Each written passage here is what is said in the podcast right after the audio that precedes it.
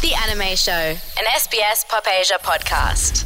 so many people think that you know I, I've gotten a lot of people saying like oh I, I'll never be able to be, be as good as Japanese as you because it's unfair because you were born into a Japanese family you know so you just naturally got to learn it I mean yeah I guess like I, I guess I have like a child like you know childhood advantage of having learnt it basically throughout all 23 years of my life but at the same time, I learned, you know, I studied a lot. Like every single day for the past 23 years, I have been studying Japanese. And that's and that's why I feel I am as good as I am right now.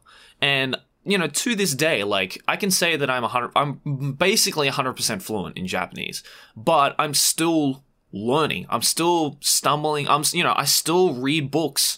Uh, I still read novels and I come across words that I have no idea what it means, and so I have to flip to my dictionary again. I still, you know, listen to the news and be like, oh, I wonder what that means, and try and learn the word. I still find kanji that I can't read and I've never seen before. So I feel that with learning a language, it's there's never an end. You know, you can always learn more stuff. Um, and that's one thing that I want to like encourage people to do is to just, you know, just because I, yeah, might have had this advantage when I was little, that doesn't mean that I had it any easier than anybody else. I still had to study like a crap ton. The Anime Show with Joey and Aki. Grab it from iTunes or wherever you get your podcasts. SBS Pop Asia.